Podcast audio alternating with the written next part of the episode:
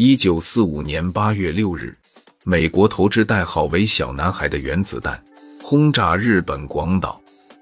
一九四五年八月八日，苏联对日宣战，进攻驻扎在中国东北的日本关东军。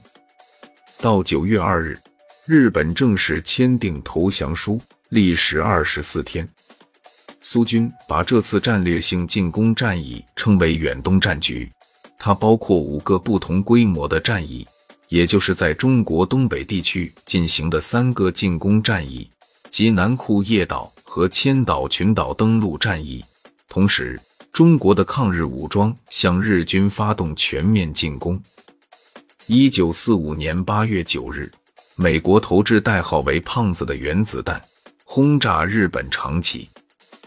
一九四五年八月十五日正午。日本裕仁天皇通过广播发表终战诏书，宣布无条件投降。中国战区最高领导人蒋介石对中国军民和世界人士发表广播演说。在停泊于东京湾的美国战舰密苏里号上，中英苏法同盟国的代表百感交集。他们很荣幸能参加日本签署投降书的仪式。这标志着第二次世界大战的结束。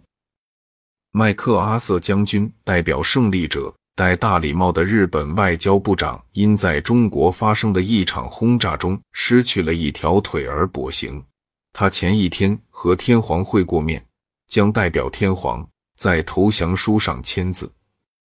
天皇告诉他：“我们必须将今天悲伤的日子转变为新日本的诞生日。”只有这样，我们才能抬头挺胸地参加典礼。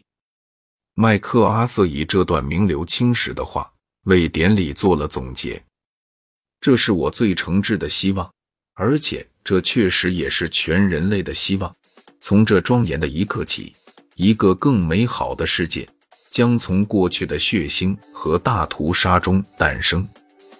在这场血腥的战争中，平民的伤亡是历史上最惨重的。”其中包括纳粹德国针对犹太人和其他东欧人种的大屠杀，日本对中国平民的屠杀，以及战争末期盟军针对德国和日本境内的民用目标的轰炸。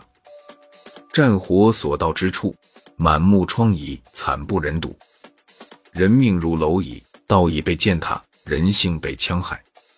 其实。战争留给我们的最大启示，就是一旦战火燃烧起来，最终不会有真正的赢家。